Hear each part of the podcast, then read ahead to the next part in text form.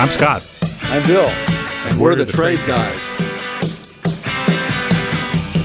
You're listening to The Trade Guys, a podcast produced by CSIS where we talk about trade in terms that everyone can understand. I'm H. Andrew Schwartz, and I'm here with Scott Miller and Bill Reinsch, the CSIS Trade Guys. In this episode, President Trump picks up his Twitter megaphone to call out China as U.S. China trade negotiations are set to resume in Shanghai this week. China is dying to make a deal with me, but whether or not I'll do it, it's up to me. It's not up to them. The president says China hasn't come through on its promise to buy U.S. agricultural products. Does this derail hopes for a major deal?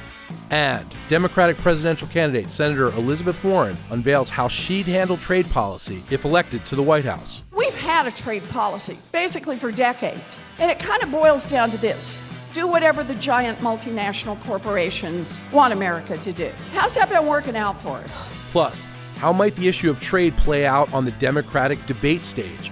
You'll hear about all that and much more on this episode of The Trade Guys. The trade guys are back together. I'm back from vacation. Where'd you, you go? I was in Malibu. I was camped out in Malibu, and it was tough life. And, tough uh, life, I know, and it was uh, hard to come back. I have to say, hard to come back. Climate's pretty ideal. The climate is ideal, and it's it's interesting. Um, one of our cousins came to visit all the way from the valley, and when his speedometer, when he left his house in the valley, his speedometer said 99 degrees. When he got to our place in Malibu on the beach, his speedometer said 75 degrees. That is the difference. That is the magic of Malibu, mm-hmm. gentlemen. So it was excellent being there. I'm refreshed. While I was gone, uh, suffered a personal loss. Uh, my close, good friend, Art Neville of the Neville Brothers, passed away. And this podcast goes out to Art. Um, today in New Orleans uh, is a memorial service for Art. I'm really bummed out that I can't be there. For those of you who read uh, my evening newsletter, um, know that Art was like a second grandfather to me. He came into my life when I was at Tulane University and was a presence thereafter and a really strong presence in my life. So uh, this goes out to Art's family, the Neville brothers, and uh, Art's kids, uh, Arthel and Ian, Art's wife, Lorraine, and, uh, you know, Art was the greatest. So all good things, um, all good things. Art was a really, really awesome guy. And, you know, Art was a trade guy he was really into trade policy because this was a guy who'd been all over the world. And he was a guy who introduced me to Ed Bradley and to really interesting people um, because he had been all over the world and he had traveled all over the world and met with really interesting people who um, knew a lot about business and commerce and the way things worked. And so whenever I was with Art uh, in New Orleans or New York or Washington or, or elsewhere, uh, in the United States. Interesting people always followed him, and they would always be backstage. And so I always got to meet really interesting people when I was around art. And probably one of the most interesting people I ever met was Ed Bradley, cool. who was a huge, huge Neville Brothers fan. Really? Ed Bradley was the biggest Neville Brothers fan. Well, musicians usually seek the largest audience that they can manage, and if they're from some other place, that's that's all the better for a musician. So they they're the kind of the ultimate free traders. They're they're expressing themselves via art, via their music uh, to any everyone who wants to listen, and uh, and we can all appreciate it uh, no matter where we're from. So you know who else is pretty good at commanding a mass audience? Our president, who this morning tweeted about China and he said China is doing very badly. He said worst in year 27 um, was supposed to start buying our agricultural product now. No signs they are doing so. That is the problem with China. They just don't come through. Our economy has become much larger than the Chinese economy in the last three years. He went on to say, My team is negotiating with them now, but they always change the deal in the end to their benefit. They should probably wait out our election, Trump said, to see if we get one of the Democrat stiffs like Sleepy Joe. I guess he's referring to Joe Biden. That Must would be, be, the only Joe in the race, yeah, I think. Sleepy but Joe. Okay. So then he, true. Yeah. he said then Trump said then they could make a great deal, like in the past 30 years, and continue to rip off the USA even bigger and better than ever before. The problem with them waiting, however, is that if and when I win, the deal that they get will be much tougher than what we are negotiating now or no deal at all. We have all the cards. Our past leaders never got it. That's what President Trump tweeted this morning. Bill, What do you got to say about this? Well, there's so many different places to go. I'll, I'll just say, in a, really interesting, though, right? in, in a way, well, it's it it's. There's a lot in there. I take part of it in a way as, as kind of a vindication of things we've talked about here, as far as timing is concerned. What he's sort of telegraphing is uh, this may take a long time. Yeah. And uh, we've talked about why it makes sense for him to let it take a long time. I mean, he's going to blame it on the Chinese for taking a long time, and in one sense, he's right. I mean, they'll negotiate for ten years if if if nobody, you know, will will pull the plug. But looking at it, he's put the United States in a situation where we've made demands that they're never going to agree to. Not all of them. They'll never agree to, to everything. And so, you know, the choice at the end of the day is a weaker agreement or continue the war. And what he's beginning to understand, I think, is in political terms, uh, if you're going to settle for a weaker agreement, which he will because he'll sell it as the greatest one ever, if you're going to do that, you do it as close to the election as you can so people won't know it's terrible until after they voted. You know, you make an agreement next month or in October or September, and it's got a year to fall apart you know, and people will find the loopholes. They'll discover the Chinese are not complying, and he's right about that. They're not going to comply. He'll be back talking about tariffs, and the Democrats will say, You've accomplished nothing. If he makes a deal in October of 2020, he'll say, It's the greatest deal ever. And nobody will know that it's not until December or January, and he's home free. So he's going to say, you know, they're stalling because they think a Democrat is going to win. I would argue he's stalling because it's a way to improve his political situation. I have a question before Scott weighs in. Okay, two things. One, did Trump actually say he might not win in this tweet?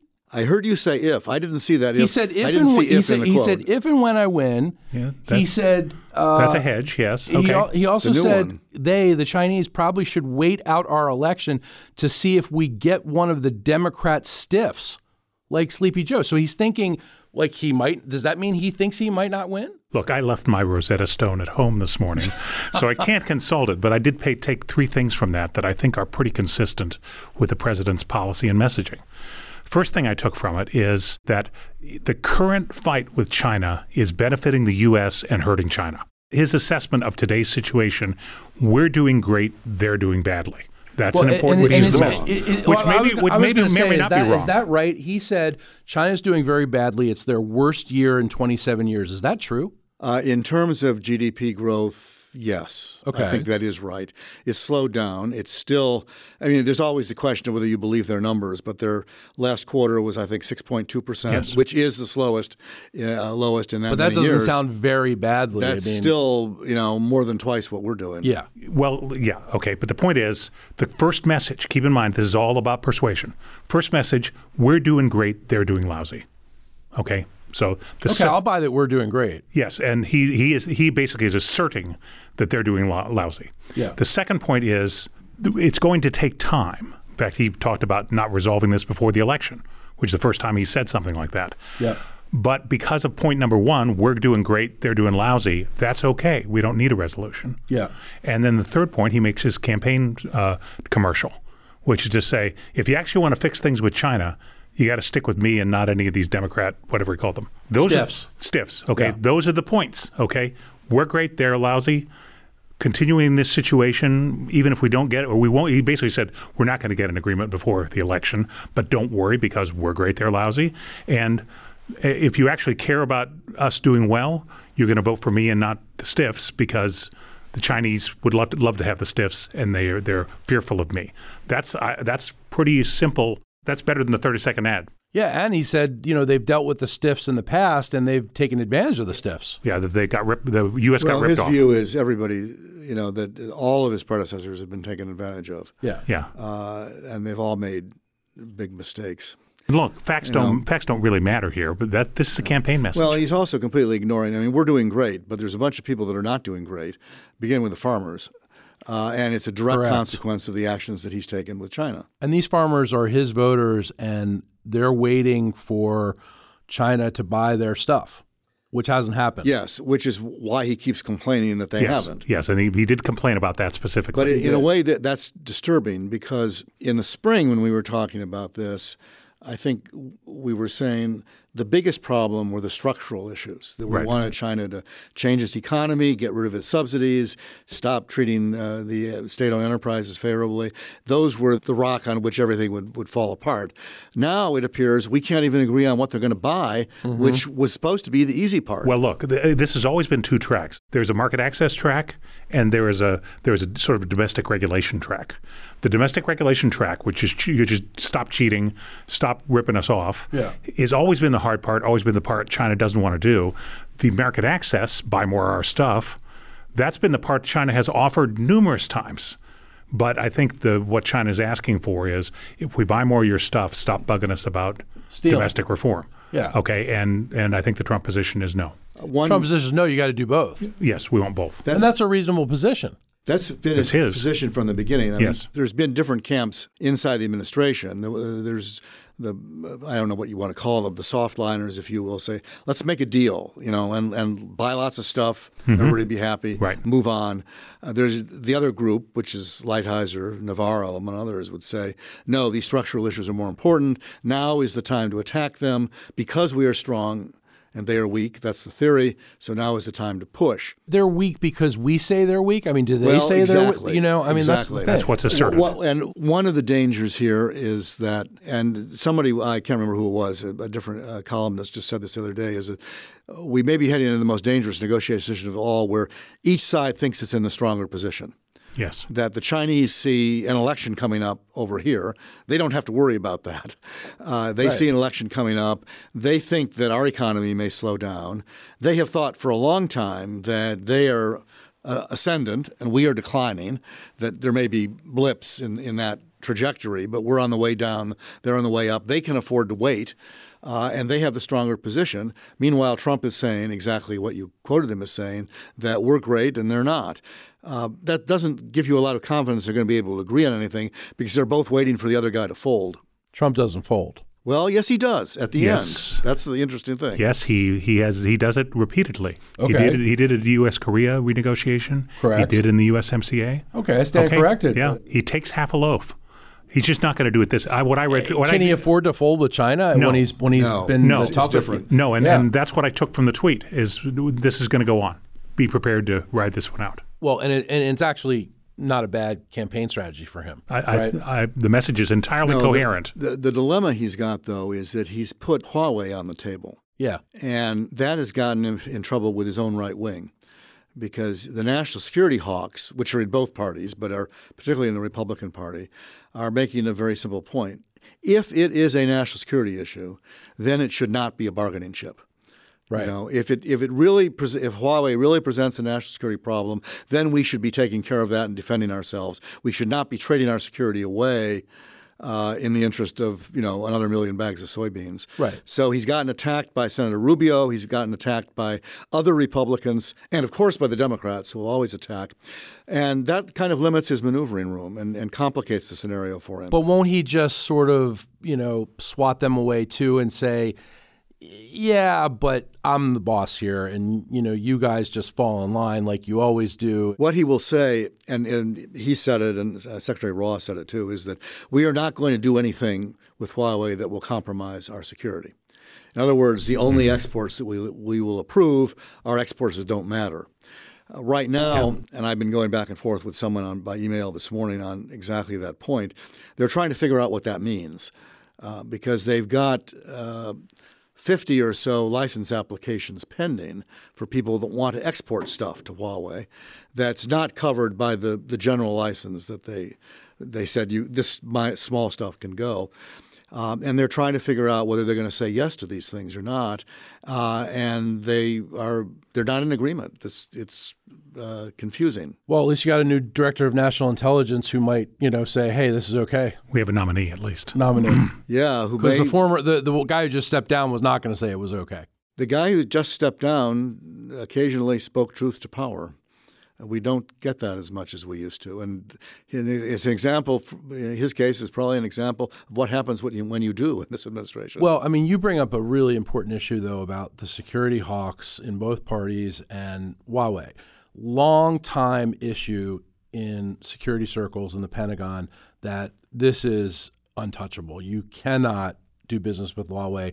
This is doing business with um, the Chinese PLA. It's doing business with the Chinese version of the CIA. We can't Well, do it. And, and which so- is- which so- is right, So how does he how does he thread that needle? At the moment, he's stated the goal properly. He said the right thing, which is we're not going to let security compromise this. so he's We're- just saying, "Don't worry about it. I well, got this." but he's got to he's got to implement it. And so how this gets operationalized is important, and that's what will will be under scrutiny.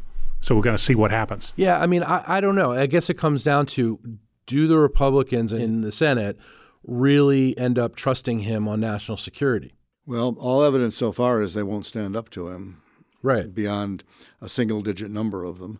So I think he gets away with it in the He end. gets away with it. But there are complaints, and and there are people inside the administration who share that view. So that's why there's a little war going on over what do we do about these licenses. Yeah, what do we license, Do we say what yes or do we? we say no? Right. If they say yes to any of them, you know there will be Democrats that will complain. Uh, there will probably be Republicans that complain. So Yes. they have to, you know, it's a, like you said, they have to thread that needle.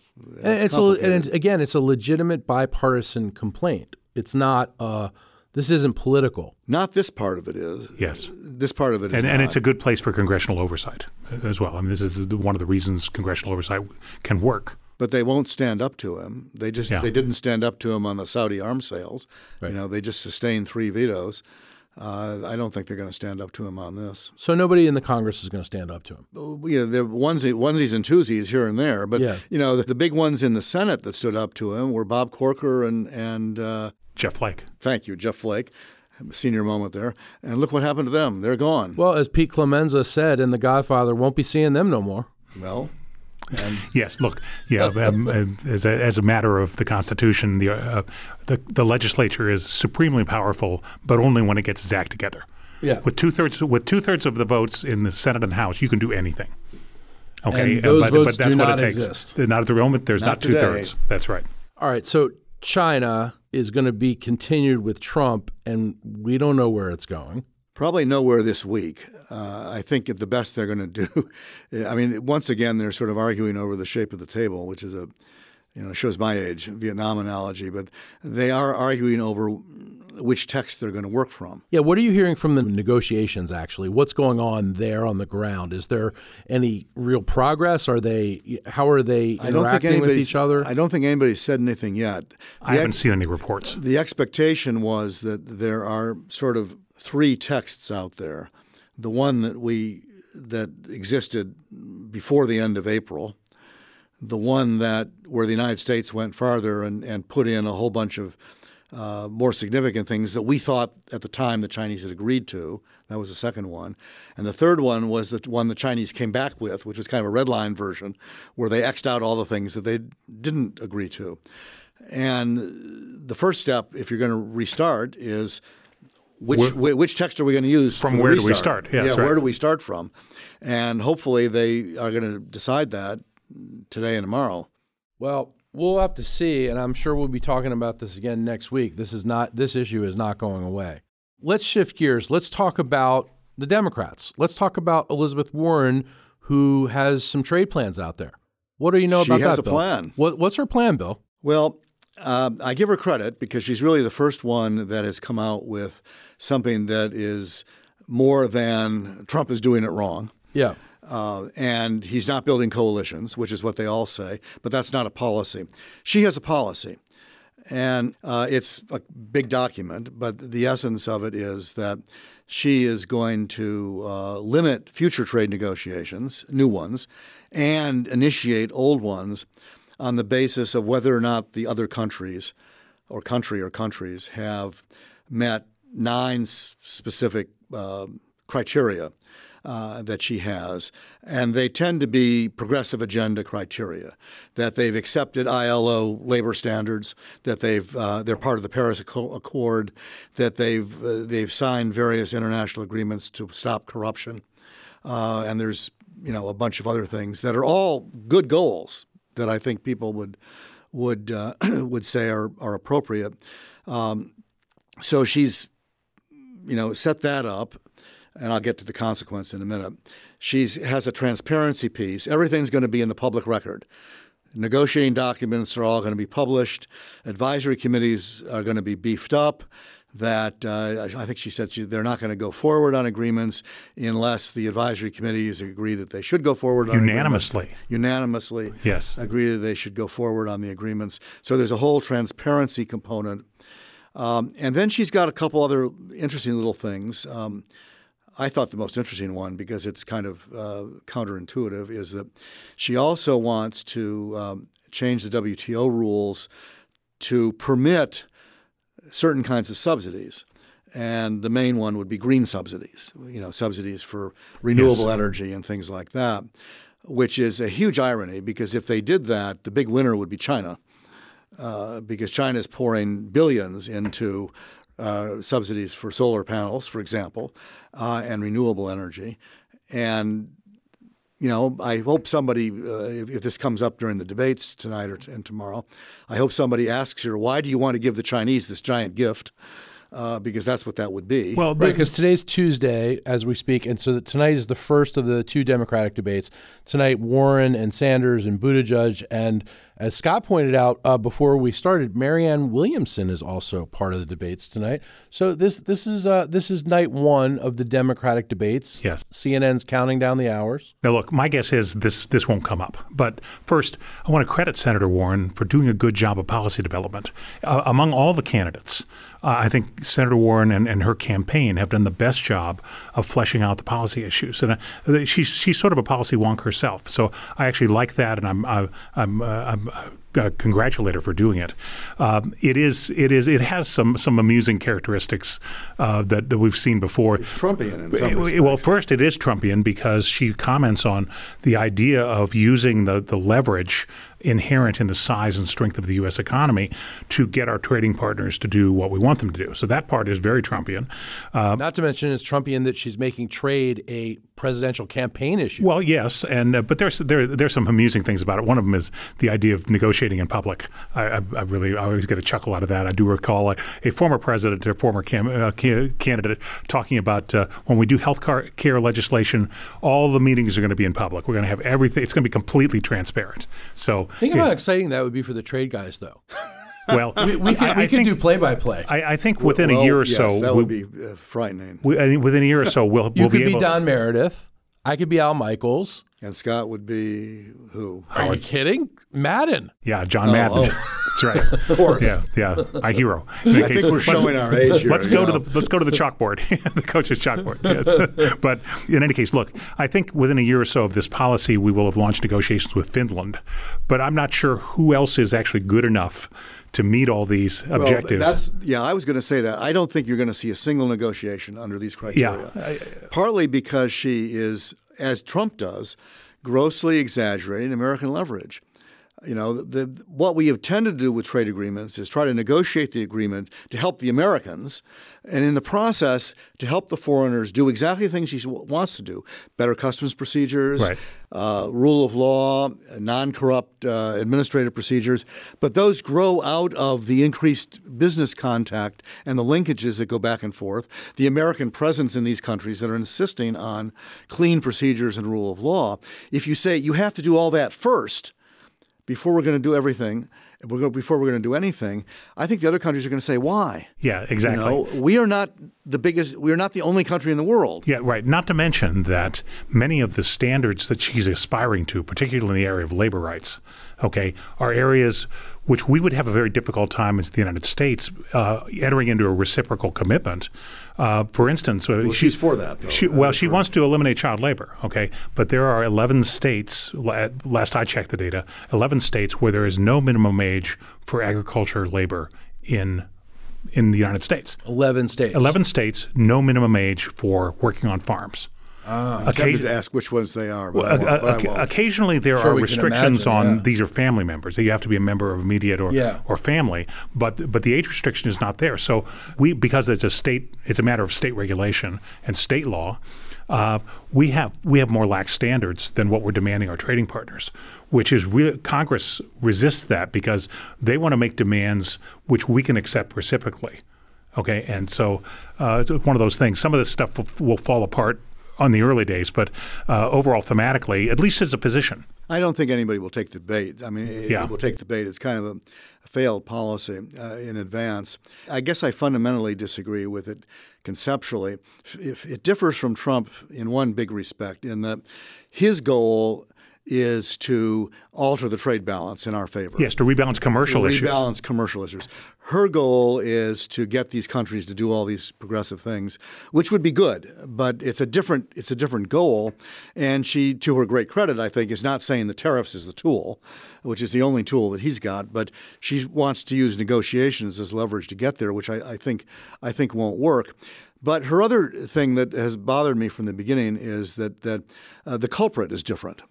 For Trump, you know, the bad guys are the foreigners who've been taking advantage of us for 50 years, and all of his predecessors who were too stupid to know that. Uh, for Gave her, away the store. Yeah, right. yeah, for her, the, the, the, the bad guys are the big multinational corporations that are cheating the workers and using existing trade agreements to exploit everybody.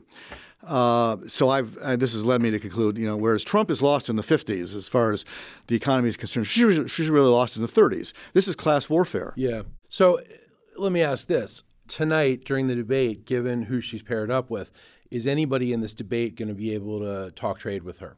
Buttigieg, maybe, uh, in tonight's conf. Biden would be the one that would ultimately have to go toe to toe with her because he has a legacy of a different policy. He was Yes. spent eight years with Obama, Right. a lot of years on the Hill. He voted for all these agreements. Yeah. He's defended all these agreements. She and Bernie would agree. So that there's there no Right. no conflict there. So Yeah, it'll be interesting to see what he says though, because Yeah. him If- agreeing if with her is kind of yeah. Doesn't do much for it him. doesn't It do hurt- anything for him it hurts him, uh, yeah. in, in the polls.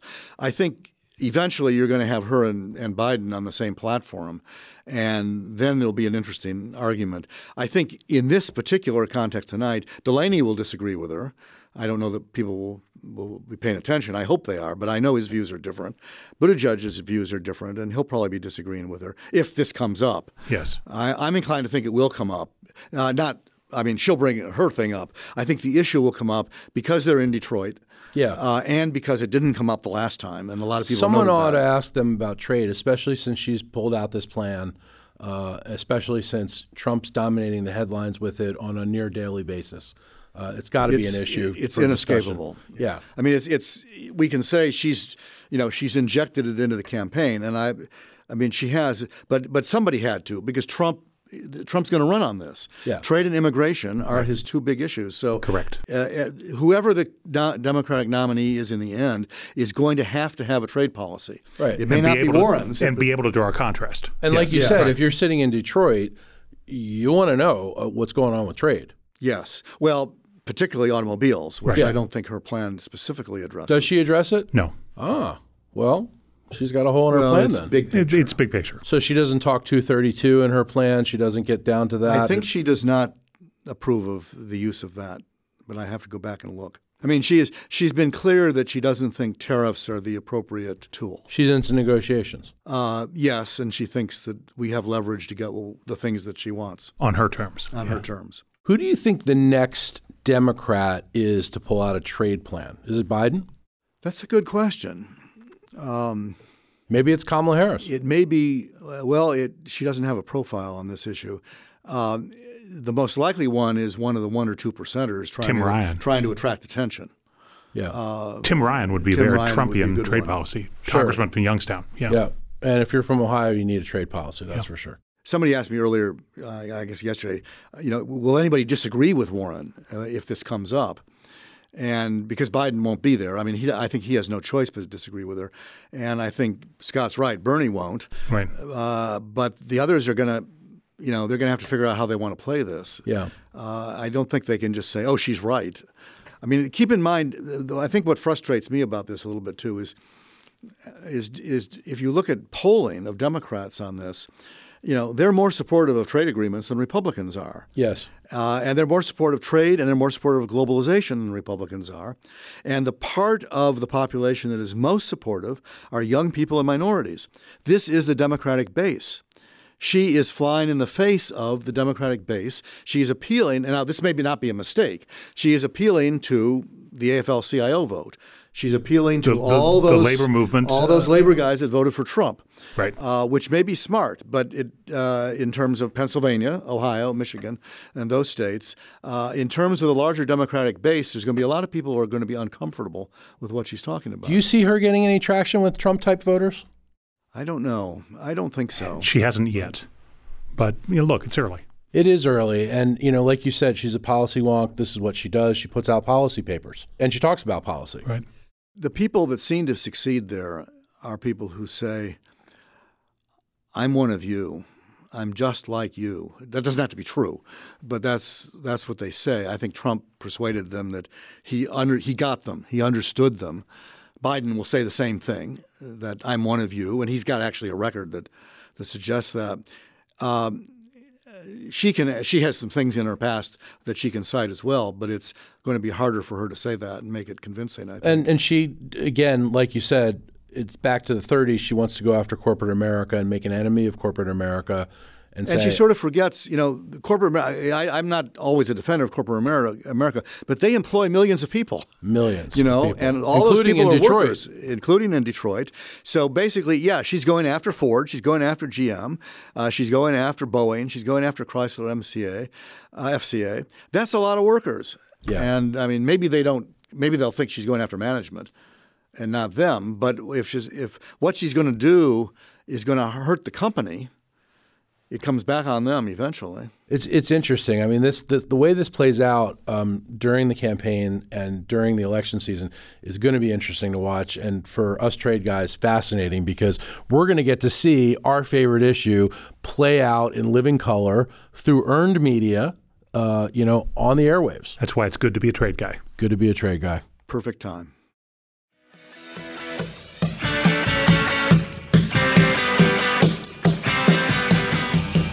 To our listeners, if you have a question for the Trade Guys, write us at tradeguys at csis.org.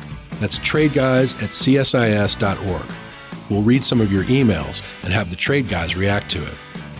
We're also now on Spotify, so you can find us there when you're listening to the Rolling Stones or you're listening to Tom Petty or whatever you're listening to.